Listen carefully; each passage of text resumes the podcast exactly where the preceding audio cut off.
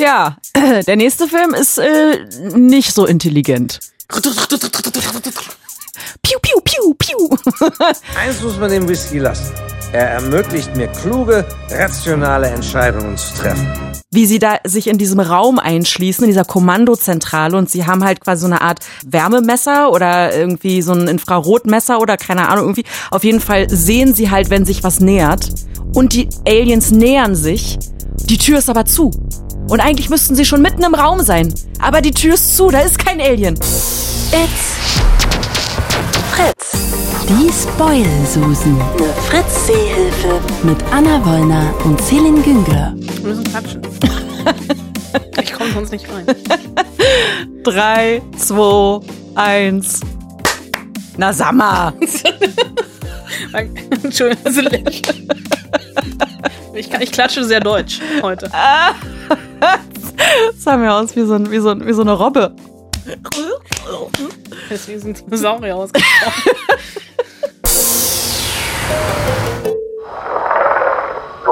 Jetzt haben Sie es gehört. Was sagen Sie dazu? Ist das? Ja.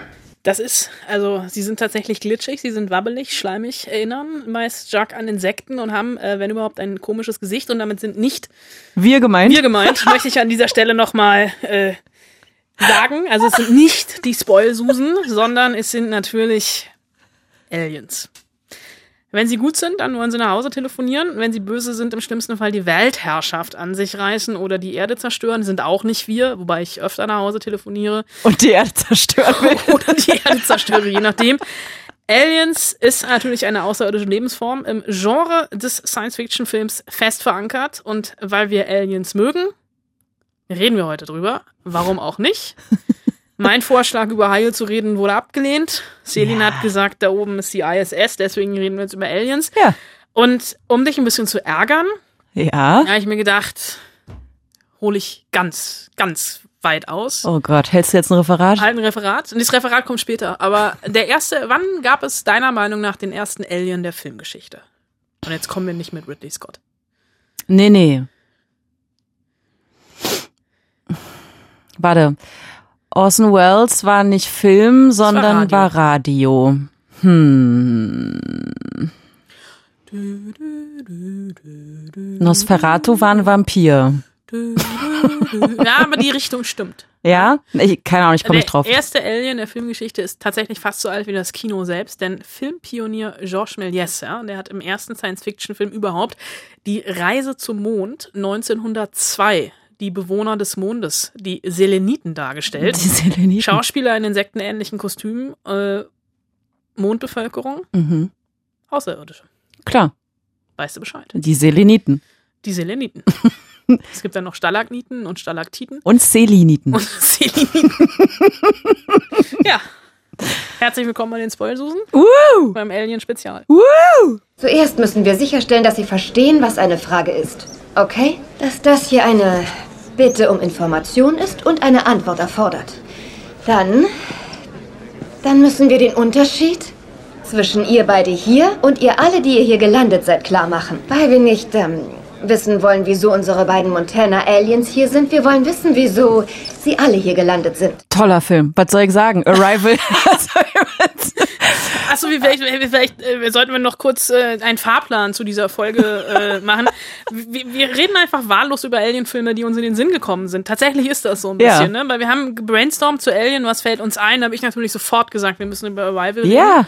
Äh, das, ähm, weil für mich äh, Denis Villeneuve 2016, also Denis Villeneuve ist auch der Typ von Blade Runner und von der jetzt Dune äh, geremaked haben wird im September. Uh, Freue mich auch Der schon. hat 2016 einfach mal den, den, den Arrival-Film, den Alien-Film neu definiert, würde ich sagen. Also tatsächlich mit Aliens, die keinen Glibber haben, kein Schnodder, kein Gut gegen Böse, kein Independence Day, keine Alien-Attacke, sondern tatsächlich die Alien kommen auf die Erde in so eierförmigen Dingern und äh, es geht um die höchste Form der Kommunikation. Zwölf UFOs über den ganzen Globus verteilt und äh, Amy Adams, die eine Linguistin spielt, versucht Kontakt aufzunehmen äh, und ähm, diese Aliens sind erstmal nur hinter einer Wand in diesem UFO, in das Amy Adams reingeht, zusammen mit Jeremy Renner, weil sich alle 18 Stunden ein Schacht öffnet, hinter der und dann ist so eine Milchglasscheibe und da schreiben die so kreisförmige Dinger mit ihren Armen, so Tintenklecksmäßig. Ähm, Hieroglyphen, fast schon. Und die müssen die entschlüsseln. Und der Film äh, spielt dabei mit der These, dass eine neue Sprache das Gehirn beeinflusst. Das ist die Sapir-Whorf-Hypothese. Wer wissen will, was das genau ist, wikipedia.de slash Sapir-Whorf-Hypothese. Ist so geil, dass es Worf heißt, weil der eine von Star Trek heißt auch Worf. Stimmt. äh, und diese Art der Kommunikation wird, oder dieses, diese Alien-Mensch-Annäherung im Film wird ähm, verbunden mit einer sehr persönlichen Ebene, nämlich einer Mutter-Kind-Geschichte. Und der Film sieht einfach fantastisch aus, hat diesen unterkühlten, ganz minimalistischen Look. Äh, könnte mir vorstellen, gefühlt jedes einzelne Bild in diesem Film auszudrucken und zu Hause als Poster an die Wand zu hängen. Äh, und steile These, ich weiß, du wirst gleich widersprechen, der Film ist viel, viel intelligenter gemacht als zum Beispiel Christopher Nolans Interstellar und haut dir eben nicht die ganze Zeit irgendwelche Special Effects um die Ohren, um damit anzugeben. Äh, hier ist weniger echt mehr. Also für Arrival für mich der Alien-Film der letzten Jahre und kleiner Fun-Fact am Rande, der Film, von dem auch der Jeremy Renner Hashtag auf meinem Instagram-Account herkommt. Warum? Weil äh, Jeremy Renner wegen Arrival damals in Venedig war weil der Film beim Filmfest in Venedig lief und er irgendwie fünf Minuten vor mir mit dem Flugzeug gelandet ist. Ich klassisch Billigflieger, eher Privatjet. Und äh, ich habe so 15 Minuten Fame im Jahr wenn ich aber mit einer Freundin, wir treffen uns in Venedig am Flughafen, Venedig Wasserflughafen, man kommt entweder mit dem Bus in die Stadt oder mit dem Boot zum Lido, wo wir hinwollen. Und wir gönnen uns da immer für sehr viel Geld ein Taxi, ein Wassertaxi. Und haben dann so ganz modern 15 Minuten Fame, wenn wir äh, durch die Lagune brettern. Und wir hatten so ein ähm, Taxifahrer, so, so Typ italienischer Gigolo, schon ein bisschen in die Jahre gekommen, das Brusthaar voll aus dem weißen Hemd, die Haare waren nach hinten gegelt, natürlich die Pilotenbrille von Ray-Ban auf der Nase. Und wir haben irgendwann äh, Jeremy Renner überholt, der mit seiner Entourage ein Wassertaxi neben uns war. Und ich, wir haben natürlich ein Selfie gemacht, ohne Jeremy Renner, aber ich äh, hashtagte dann schneller als Jeremy Renner. Und seitdem ist Jeremy Renner bei jedem Instagram-Bild, was ich poste in irgendeiner Art und Weise mit dabei. Ist das ein öffentliches Instagram-Profil? Es ist ein öffentliches Instagram-Profil. Kann man dir da folgen? Man kann mir da folgen. Wie heißt du da? Film Anna. So, haben wir das auch geklärt. Haben wir das auch geklärt. Jetzt du. Ja, ich möchte noch mal kurz zu dem Diss äh, wegen Interstellar zurückkommen. Interstellar ist kein Alien-Film. Das stimmt, aber es spielt im All. Es ist ein Science-Fiction-Film, ja, aber wir reden ja hier ganz speziell über Alien-Filme. Ja, das stimmt. Und das Thema bei Interstellar ist ja auch ein ganz anderes. Oh, da ist aber jemand ein bisschen eingeschnappt, Ja. dass ich hier den Lieblingsfilm ein bisschen Ja, disse.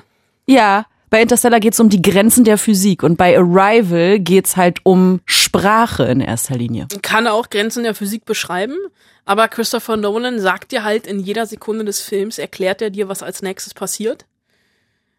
Hä? Gefühlt. Was? Es ist so aus, also es- ach, wir machen mal einen Videoabend, du und ich. und gucken erst Interstellar Okay. und dann Fabian. Oh Gott, warum das denn? Weil ich dich ärgern möchte. Nein. Nein, machen wir nicht. Nein. Wir können gerne erst Interstellar und dann Arrival gucken. Oder so rum. Okay. Ähm, Arrival, nochmal kurz dazu sagen, falls ihr den Film noch nicht gesehen habt, es gibt ihn halt gerade gegen Geld bei Amazon und den äh, üblichen Bezahlstreamern, bei Join und auch bei Sky dann in der Flat, je nachdem. Aber ich würde euch sowieso empfehlen, wenn ihr einen schönen großen Fernseher habt, dann kauft euch die scheiß Blu-ray und dann macht mal richtig Power. Korrekt.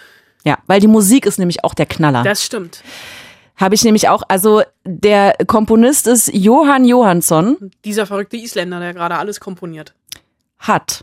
hat. Stimmt. Er ist vor drei Jahren gestorben. Stimmt.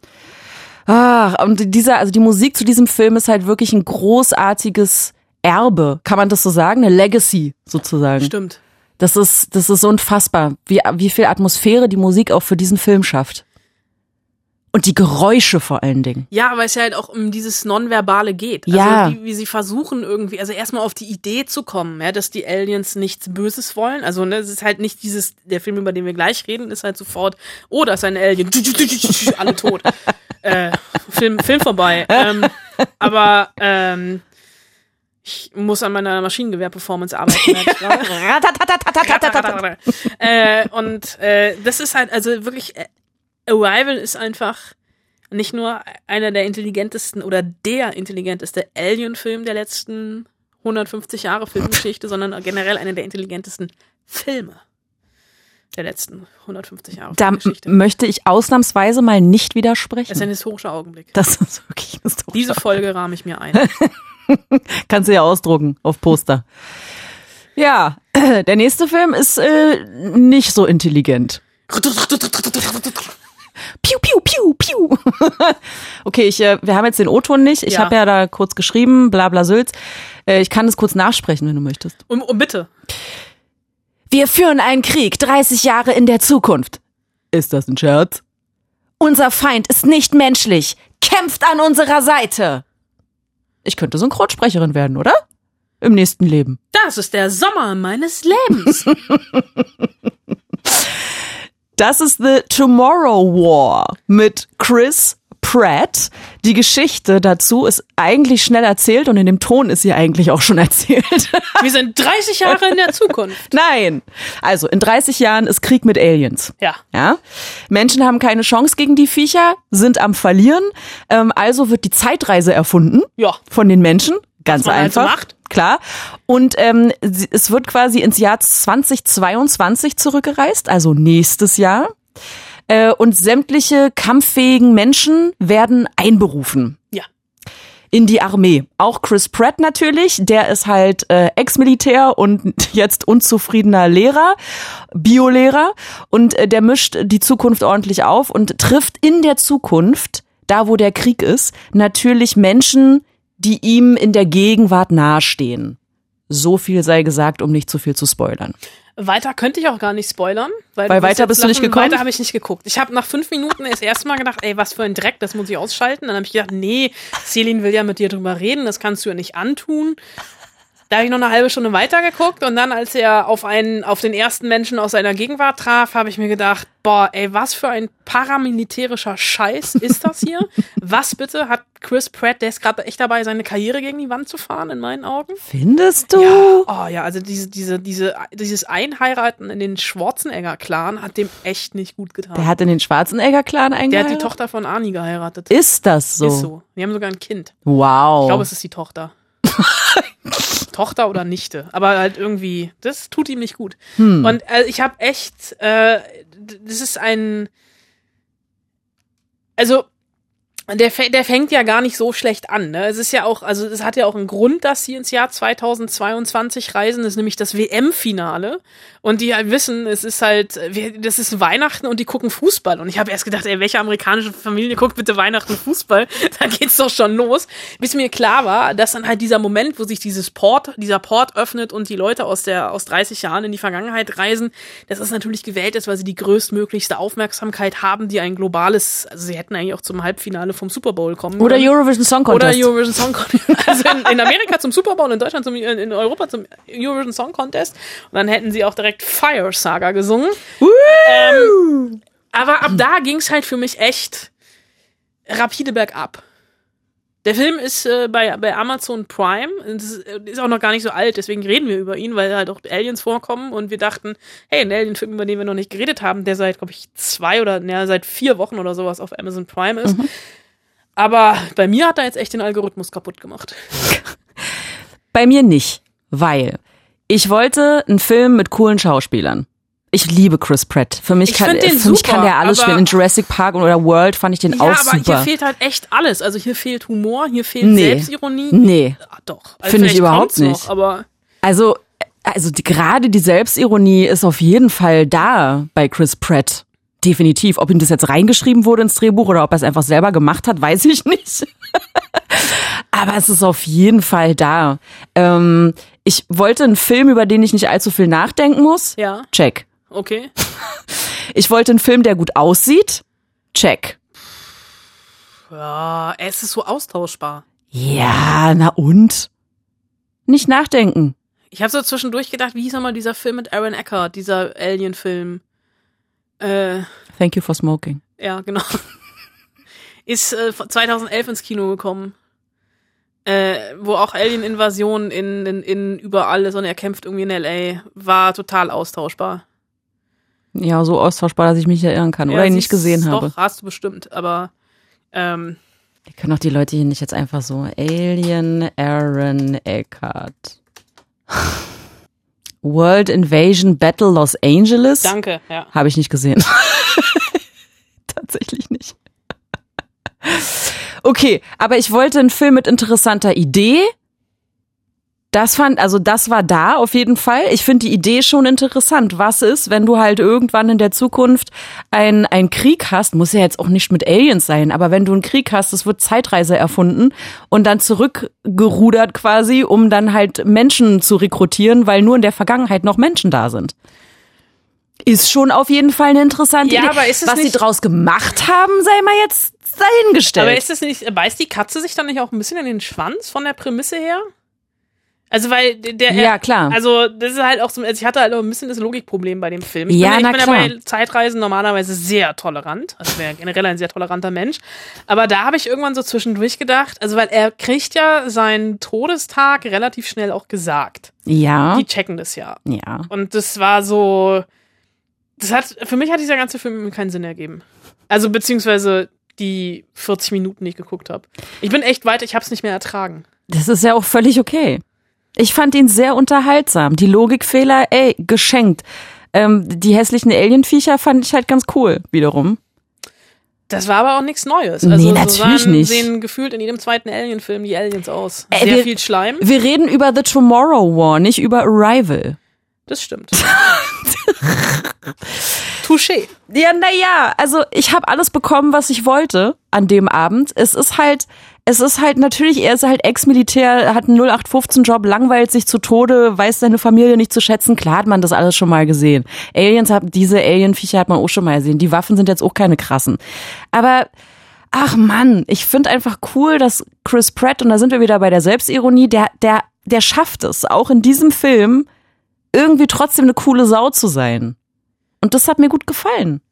Wird es The Tomorrow War 2 geben? Ich hoffe nicht. Die Geschichte ist auserzählt. Okay. Das wollte ich wissen. Nein, also wenn ihr echt irgendwie mal einen unterhaltsamen Abend mit Popcorn und Nachos mit Käsedip wollt, dann äh, ist dieser Film perfekt. Nicht viel zum Nachdenken, nicht viel zum Diskutieren. Ganz anders natürlich als Arrival. Über den kann man stundenlang philosophieren. Das ist auch gut so. Aber so viel Zeit haben wir nicht. Wir müssen weitermachen. Wir müssen weitermachen. Die Lösung ist ganz einfach. Es ist mitten in der Nacht. Ich breche ins Haus des Jungen ein und töte ihn. Eins muss man dem Whisky lassen. Er ermöglicht mir kluge, rationale Entscheidungen zu treffen. Das ist äh, die Kategorie betrunkener Alien in der Serie Resident Alien. Eine, ähm, oh Gott, ich habe vergessen, von welchem amerikanischen äh, Sender diese Serie produziert kann ich wurde. ja auch ist nicht aber sagen. egal, es ist bei uns auf Sky. Genau. Äh, basiert auf einem Dark Horse Comic und ist so eine Mischung aus Science Fiction, Murder Mystery, Fish Out of Water Comedy. Denn in dieser Fish out of water Comedy. Fish out of water Comedy. So, ja, jemand, der sich, der, der äh, quasi äh, sich in einer Umgebung äh, zurechtfinden muss, in der er neu ist. Ah. Ja. Denn in diesem, in dieser Serie, wir reden jetzt über eine Alien-Serie, kommt ein Alien auf die Erde eigentlich in der Absicht, in der Aliens normalerweise auf die Erde kommen, nämlich um sie zu zerstören. Allerdings, dann lässt es jetzt ein bisschen Shit happens, verliert er unterwegs sein UFO und das essentielle Zerstörungsteil. Sprich, er kommt nicht mehr weg. Und nimmt deswegen äh, die Identität eines Arztes an. Und als der Dorfarzt ermordet wird, tritt er dessen Nachfolger an und wird ins Kleinstadtleben reingezogen, weil die Fähigkeit dieses Aliens ist unter anderem, dass er die, also dass er das Aussehen von Menschen annehmen kann, nicht nur von Menschen, sondern von Allem. allem. Allerdings gibt es in diesem Dorf einen kleinen Jungen, der ihn als Alien sehen kann und den muss er irgendwie loswerden und versucht, den die ganze Staffel lang umzubringen. Und Alan Tudyk spielt diesen Dr. Harry Wanderspiegel mit einer vollkommen stoischen Ruhe und manchmal auch purer Verzweiflung, weil er mit den Geflogenheiten auf der Erde einfach nicht klarkommt. Also seien es jetzt gesellschaftliche Konventionen wie eine Dinnerparty oder auch Sex mit der eigenen Ehefrau, beziehungsweise der Ehefrau des Mannes, dessen Identität er angenommen hat. Der hat halt einfach keine Ahnung, wie Fortpflanzung auf der Erde funktioniert. Äh, und äh, auch das Englisch, was er spricht, klingt ein bisschen aus der Zeit gefallen, weil er das mit alten Law and Order Folgen gelernt hat. Ähm, es ist eine sehr, sehr nette Serie. Es ist ähm, so eine Mischung aus Alf und dem Kleinstadtleben in Gilmore Girls. Und äh, es ist, ähm, die guckt sich so weg. Also die, ist so ein bisschen so, du sitzt halt abends, du im Kino, ich vorm Fernseher, äh, greifst halt in den Popcorn-Eimer und huch, da ist eine Folge vorbei. So Comfort Food. Die sind ja auch nicht lang, die Folgen. Ich Na glaub, schon 40 Minuten, oder? Ja. Ich, das, das, war, das, war, das war ein langer Ritt. Hm. Aber da siehst du mal, wie kurzweilig es dir erschienen ist. Ja, Oder auch nicht. nee. Ich, ich mochte den Humor nicht, das war irgendwie nicht meins. Also ich fand die erste Folge witzig, wie er eben, wie man eben sieht, wie er da in dieser in dieser Waldhütte da irgendwie ist und äh, versucht die Sprache zu lernen und sich halt anpasst und so. Das fand ich ganz cool. Und naja, bei der zweiten Folge dachte ich dann schon so, oh nee, geht das jetzt immer so weiter? Geht es? Also es hat, hat mich nicht gekriegt, leider. Ja, ich fand den Jungen, also ich fand diesen, diesen Beef mit dem Jungen ganz geil, weil der Junge halt, äh, alle halt denken, der Junge hat halt Angst vom Arzt, was man ja auch niemandem verdenken kann. und ähm, der dann wirklich, die sich gegenseitig Mordkomplotte ausdenken. Und der Junge dann irgendwann noch mit seiner besten Freundin versucht, den, den, den Arzt, also das Alien auffliegen zu lassen, weil er hat nicht mitbekommen, keiner glaubt ihm. Und der Arzt stellt dann halt auch die Diagnose, dass der Junge verrückt ist. Und das ist halt tatsächlich, das ist so amerikanisches Kleinstadtleben. Und ich Ja. glaube, äh, auch ich oder auch du würdest dich in einer amerikanischen Kleinstadt erstmal wie ein Alien fühlen. Und äh, das ist halt so ein Motiv, mit dem die Serie spielt. Ich habe es auch nicht ganz zu Ende geguckt, ähm, aber ich fand's, kann man mal machen. Also es ist jetzt kein großer Wurf, ne? Also es ist auch irgendwie, der sieht halt als Alien halt auch aus, wie man sich einen Alien vorstellt, wenn man wenig Budget hat. Äh, aber ich mag Alan Tudyk und das ist schon, das war schon ganz nett. Ganz nett. Ganz nett. Genau. Es muss aber auch mal Serien geben, die ganz nett sind. Ich bin auch ganz nett. Ich weiß, nett ist die kleine Schwester von Scheiße, aber das ist ein anderes Thema. Also ich habe bei der Serie irgendwann mein Handy rausgeholt und habe halt nebenbei gespielt. Ja, aber das ist, so eine Serie ist das. Ja, ja, genau. Comfort Food. Das passiert, kannst auch mal aufs Klo gehen zwischendurch. Genau. Kannst Wäsche aufhängen gehen zwischendurch, kommst du wieder, nichts passiert. Ja, das stimmt. Da gucke ich aber dann doch lieber zweimal Tomorrow War Ah, nee. stattdessen. Da würde ich lieber 120 Minuten Wäsche aufhängen müssen, anstatt nochmal Tomorrow War zu gucken. Resident Alien heißt das Ding. Äh, diese Serie gibt's bei Sky Ticket und bei Sky Go aktuell. So, jetzt kommen wir aber mal zu den richtigen Aliens. Zur Mutter Zur Mutter. aller Alien-Filme. Moment mal, da bewegt sich was. Es scheint Leben zu besitzen. Organisches Leben.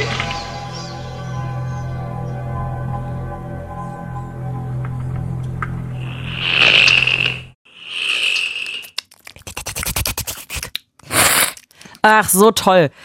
Alien war das natürlich. Ein Ton aus Alien. Alien ist der erste Teil. Aliens ist der zweite Teil. Und so weiter. Ähm, es, also, wer es nicht gesehen hat, sofort die Spoilsusen ausmachen. Ja, Sofort Alien besorgen, bei eins anfangen und möglichst dann bis Teil 4 gucken, danach bitte einfach nicht weiter gucken. Weil es gibt ja noch diese Prometheus und so. Ja, aber den letzten Covenant fand ich ja gar nicht so schlecht, weil Catherine Waterston damit spielt, in die ich ja heimlich verliebt bin. Das, aber das war, das, das war die Auflösung, was Alien eigentlich ist, oder? Das kam doch in dem Covenant vor, wo ich so dachte, das ist nicht euer Scheiß Ernst gerade. ja, es ist schwierig, es ist schwierig. Aber Alien ist tatsächlich, also ich habe gleich tatsächlich, ich weiß, nicht, du kannst auch noch sagen, willst du nicht hören, Impulsreferat äh, vorbereitet. Oha. Impulsreferat. ähm, die feministische Lesart von Alien, also vom ersten Film. Da weiß ich allerdings nicht, ob dir das, ob du, ob dir das zu viel ist. Na, wenn es jetzt eine halbe Stunde dauert, ist es mir zu viel. Na, ich würde mal sagen fünf Minuten. Kann ich Zwischenfragen stellen Ähm, oder kommentieren nebenbei? Du kannst gerne kommentieren. Aber wir können erstmal kurz, also tatsächlich ist es ja, also 1979, Ridley Scott, ja, unbekannter Regisseur, sein zweiter Film. Und dann haut er so ein Ding raus, was er eigentlich, also wenn man böse ist, ist eine Mischung aus der weiße Hai, also ist eigentlich der weiße Hai im Weltall. Ja. So ein bisschen, ne? Und Scott, mittlerweile 79 Jahre alt, sogar noch älter, hat, ähm, was wirklich bahnbrechend war, eine weibliche Actionheldin etabliert. Also die weibliche Actionheldin. Damals gab's Lara Croft noch nicht. Und äh, Sarah Connor gab's auch noch nicht. Und mit Sarah Connor meine ich nicht die Sängerin. ähm, muss man teilweise ja für junge Menschen noch dazu sagen. Wir Ne? meinen Terminator. Sondern Ja. äh, wir haben hier Sigourney Weaver als Ripley. Und ähm, äh, es ist halt einfach ein Film, der auch heute noch 40 oder 41 Jahre, 42 Jahre später auf den Punkt funktioniert. Vielleicht kannst du kurz äh, als Alien-Fan überhaupt äh, kurz mal erzählen, worum es geht im Film. Ja, die Geschichte ist relativ schnell erzählt. Also die Menschen, ähm, wir sind in der Zukunft, die Menschen haben die äh, Raumfahrttechnik ähm, für sich entdeckt und ähm, es geht um einen Frachter, um einen Raumfrachter. Da ist Ripley halt an Bord, arbeitet äh, für diese Firma und dieser Frachter bringt halt Dinge von A nach B. Und jetzt muss ich kurz überlegen, es ist schon eine Weile her. Äh, in Film 1 stürzt dieser Frachter, glaube ich, ab auf einem Planeten, auf einem unbekannten Planeten. Du korrigierst mich, wenn ich ja. scheiße rede, ja. Ähm, und auf diesem Planeten denken sie, dass sie alleine wären, sie sind aber nicht allein. Und so nistet sich quasi das Alien in dem Frachter ein und tut sehr, sehr schlimme Dinge. Ja, äh, die Begriffe Facehugger und äh, Chestburster fallen, also diese Versionen von, von Aliens. Und wärst du jetzt bereit für mein Impulsreferat, Alien aus feministischer Sicht? Ach, es hat noch nicht angefangen? Nee. Okay, ja. Also ich gehe jetzt wirklich den Film durch, ja. Also schon diese Eröffnungssequenz. Äh, okay ähnelt eigentlich einem Geburtsmoment. Ja. Die Kamera fährt nämlich langsam die dunklen Gänge des Raumschiffs Nostromo ab, sucht sich ihren Weg bis zu einer weißen Tür, die Vagina ähnlich ihre Schleusen öffnet und einen Blick auf sechs Waben freigibt. Vier Männer und zwei Frauen liegen da, fast nackt, Seite an Seite, und dann öffnen sich diese Waben, die Menschen erwachen aus dem Schlaf, sind voll entwickelt und sofort einsatzbereit. Also der Moment der Geburt sehr klinisch, sehr unblutig, nahezu perfekt. Und mhm. das ist eine, äh, eine äh, Mikrogesellschaft, die Scott hier etabliert, in der Geschlecht ja erstmal überhaupt keine Rolle spielt, ja. Und das funktioniert aber, also der Film funktioniert so ein bisschen nach dem Haunted House Prinzip.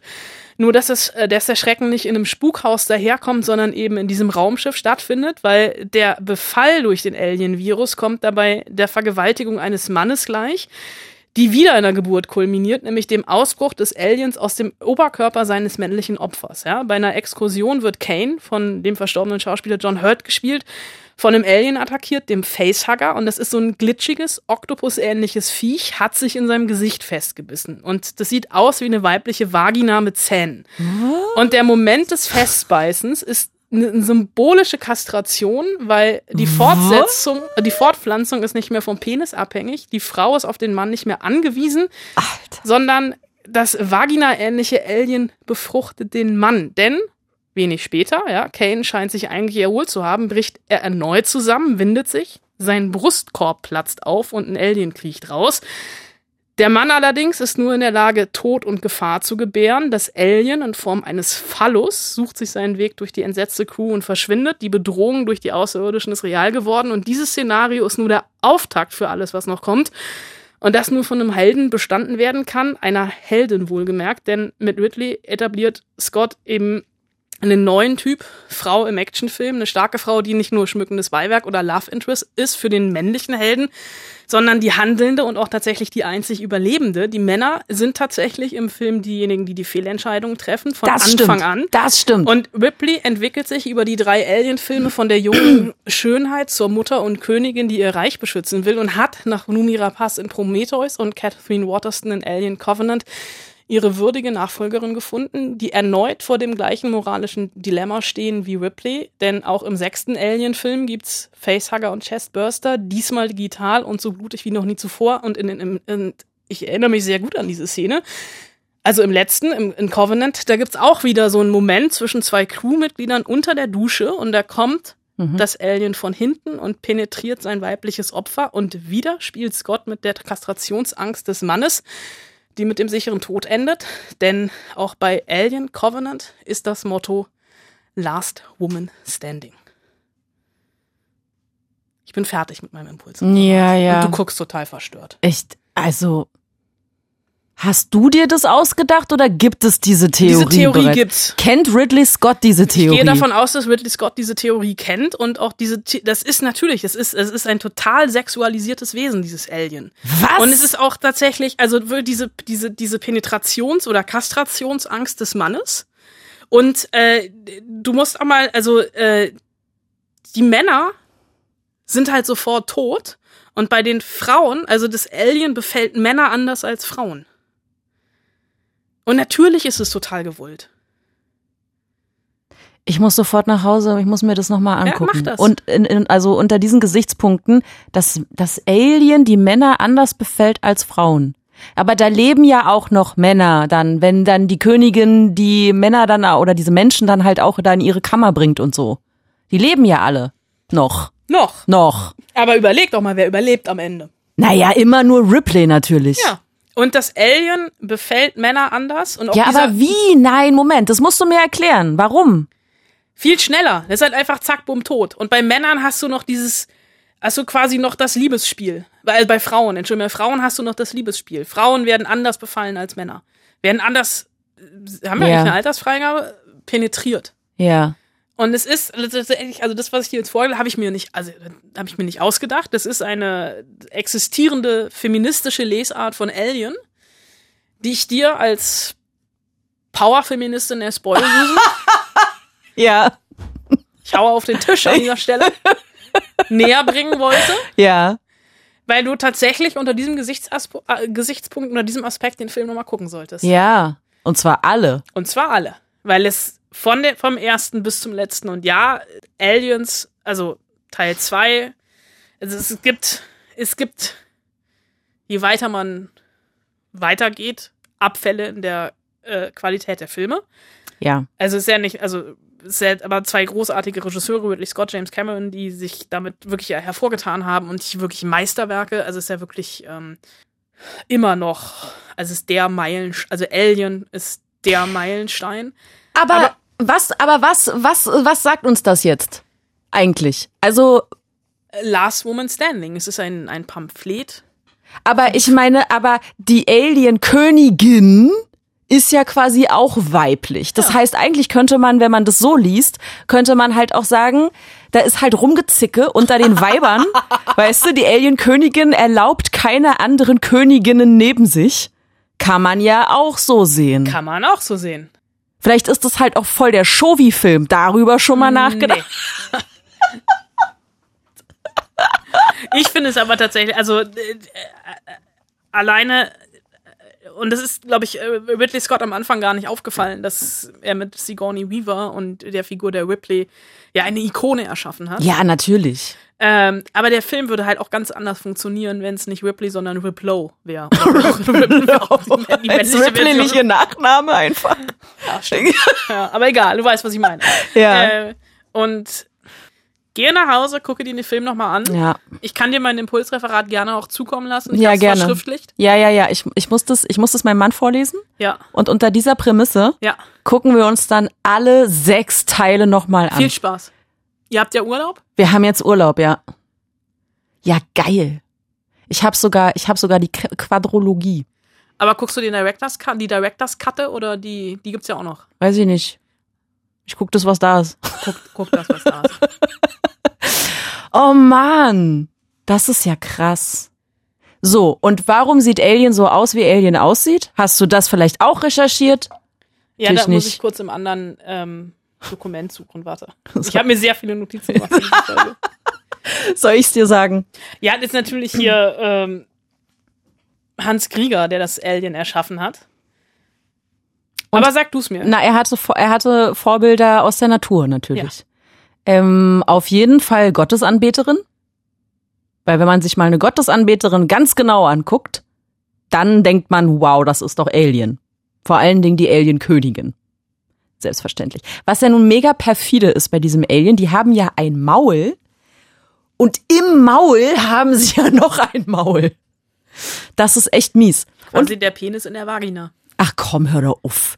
Wie kommt denn, wie kommt denn so, also so kommt doch kein Penis aus der Vagina. Nein, ich veräppel dich auch. Ist doch nur. Quatsch. Aber guckst du wirklich, also guck dir, es reicht ja auch, wenn du die erste Viertelstunde anguckst, ja? Ich habe ja wirklich. Nein, ich guck das ja gerne. Ich liebe die. Alien-Filme. Weißt du, dass mein Geschichtslehrer, äh, mein Geschichtslehrer, der hat sich damals drüber gefreut ähm, und also dass es halt irgendwie Alien gibt und hat dann halt so ein bisschen referiert, so wie du gerade, und hat halt gesagt, dass man das was ganz Besonderes ist, weil man im ersten Teil vor allen Dingen den Horror gar nicht gesehen Nein, hat. Das kommt nämlich auch noch dazu, ne? Und es dauert eineinhalb Stunden, glaube ich, im ersten Teil, bis du das, also Richtig. das erste Mal siehst. Genau. Und dieses, also auch dieses Haunted House Prinzip. Und es Ja. ist natürlich klar, ich glaube, es gibt acht Crewmitglieder und nur eine wird überleben. Und ähm, das ist schon, ähm, also dieser, dieser Horror, der da entsteht. Diese physische Anspannung, die du beim Gucken hast, weil du nicht weißt, was passiert. Und die Tricktechnik ja auch für damalige Verhältnisse wahnsinnig gut. Der ist auch echt gut gealtert. Du kannst ihn heute, du kannst Ja. ihn noch, heute noch mal gucken und es fällt dir nicht auf, Ja. obwohl der so langsam erzählt ist. Das Ja. ist ja ein ganz anderes Storytelling, was da passiert. Das stimmt. Und es langweilt mich trotzdem nicht, obwohl es langsam erzählt ist. Wobei ich sagen muss, der zweite Teil, der ist natürlich auch genial, weil sie dann ja äh, quasi vorbereitet sind. Ne? Ripley kennt halt das, das Spielchen schon, wundert sich, scheiße, jetzt sind die Aliens auch hier, wie, wie ist das denn passiert und so, ähm, weil sie da eigentlich auf einem anderen Planeten sind. Ähm, und da ist es halt einfach krass, die, das ist wirklich die krasseste Szene, wie sie da sich in diesem Raum einschließen, in dieser Kommandozentrale und sie haben halt quasi so eine Art, was ist das, Wärmemesser oder irgendwie so ein Infrarotmesser oder keine Ahnung, irgendwie. Auf jeden Fall sehen sie halt, wenn sich was nähert und die Aliens nähern sich, die Tür ist aber zu. Und eigentlich müssten sie schon mitten im Raum sein. Aber die Tür ist zu, da ist kein Alien. Und oh mein Gott. Und dann gehen sie kurz nach oben, öffnen die Luke zum Lüftungsschacht Oh, und dieses Bild. Das ist einfach so krass, wie diese, ich rede jetzt nicht weiter, weil jeder sich vorstellen kann, wie dieser Satz zu Ende geht. Einfach gucken, falls ihr es noch nicht gesehen habt. Das Aber das. Krasse ist, selbst wenn du, also du kennst es schon und du Ja. erschreckst dich trotzdem. Total. Obwohl du eigentlich da sitzt und denkst, gleich passiert es, gleich passiert Ja. es. Ah, fuck. Ja, Und das muss man erstmal schaffen. das muss man erst mal schaffen. Ich meine, die sind auch einfach echt bösartig, die Viecher, ne? Ja, Willst du so einen Facehacker willst du nicht im Gesicht haben. Es ist ja, es war ja lange nicht klar und da bin ich ja dann tatsächlich Covenant einigermaßen dankbar, dass es jetzt endlich mal eine Erklärung dafür gibt, auch wenn ich die Erklärung scheiße finde. Ähm, aber es war ja wirklich ganz, ganz lange nicht klar, was wollen die eigentlich? Sie wollen nicht nach Hause telefonieren. Nee, sie wollen auf keinen Fall nach Hause telefonieren. Oh, ist das schön. Ich habe mir auch Notizen noch gemacht, aber irgendwie fürchte ich, es ist jetzt einfach zu lang. Es hat ja auch alles sehr viel mit Gottspielen zu tun, ne? Menschheit spielt Gott, gerade im vierten Teil.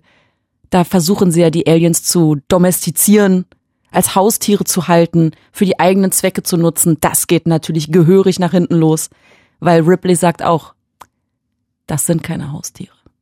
Das geht nicht. Ach, toll. Gut. Jetzt haben wir also dein Referat zu Alien gehört. Ja, Schick mir das bitte unbedingt. mache ich, weil ich habe es tatsächlich mal in der Uni gehalten. Es ist jetzt nicht so, dass ich mir das hier aus dem Ärmel schüttle. Ach so? Ich habe geschummelt. Das gibt's doch gar nicht. Hattest du denn da wenigstens ein paar mehr O-Töne in der Uni? Ja, die habe ich jetzt aber rausgelassen. Gut. Was sagt denn eigentlich Sigourney Weaver zu diesem ganzen Feminist-Ding? Hast du sie darauf mal angesprochen oder wurde sie darauf mal angesprochen? Äh, ich habe sie tatsächlich mal darauf angesprochen äh, und ich habe einen sehr lustigen O-Ton von ihr dazu, die tatsächlich nach Alien das Problem hatte, dass sich keiner mehr getraut hat, ihr eine Rolle anzubieten. After Alien, I don't think anyone wanted to mess with me in case I had a flamethrower in my purse or something like that. Ja, keiner hat sich mehr mit ihr angelegt, weil alle dachten, die zieht gleich einen Flammenwerfer aus der Handtasche. So schnell kann es auch gehen, aber tatsächlich Sigourney Weaver, ikonische Rolle. Äh, Ripley, Amen. Und dabei auch noch wahnsinnig selbstironisch. Es gibt ja äh, Filme, wo sie mitspielt und wo es halt Anlehnungen an Alien gibt. Und das ist toll. Das ist einfach super. Sie weiß genau, was sie da gemacht hat. Ich, ich liebe die ja. Vorbilder für Generationen junger Frauen. Ach, ich liebe die so sehr. Und ein bisschen Angst habe ich auch vor ihr. Weil sie einen Flammenwerfer aus der Handtasche ziehen können. Ganz genau. Okay, haben wir alles abgearbeitet. Wir haben alles abgearbeitet. Möchtest du noch irgendetwas sagen? Ich habe Hunger. Ja, ich auch. Okay, dann schickt uns doch einfach gerne Feedback, vielleicht zu dieser Folge. Wie hat euch Annas Referat gefallen? Äh, seht ihr das genauso? Ähm, guckt euch, äh, also ich werde es auf jeden Fall machen und äh, mein Tipp ist, äh, oder mein Rat ist, das auch zu tun. Ähm, einfach die Filme nochmal zu gucken, jetzt mit diesem also das mit der Vagina, das kriege nee. Aber mit diesem Hintergrund, den, den wir jetzt halt äh, von Anna gehört haben.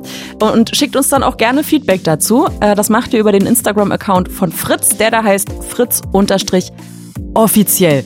Und wenn euch diese Folge gefallen hat, äh, dann lasst doch gerne ein Like da, ein Herz da, einen Daumen da und empfehlt uns gerne weiter an eure feministischen Freunde innen. Liebe Grüße, eure Spoilsusen. Der Zitatort. Zitatort. E.T. zu Haus. Telefon. E.T. nach Haus telefonieren.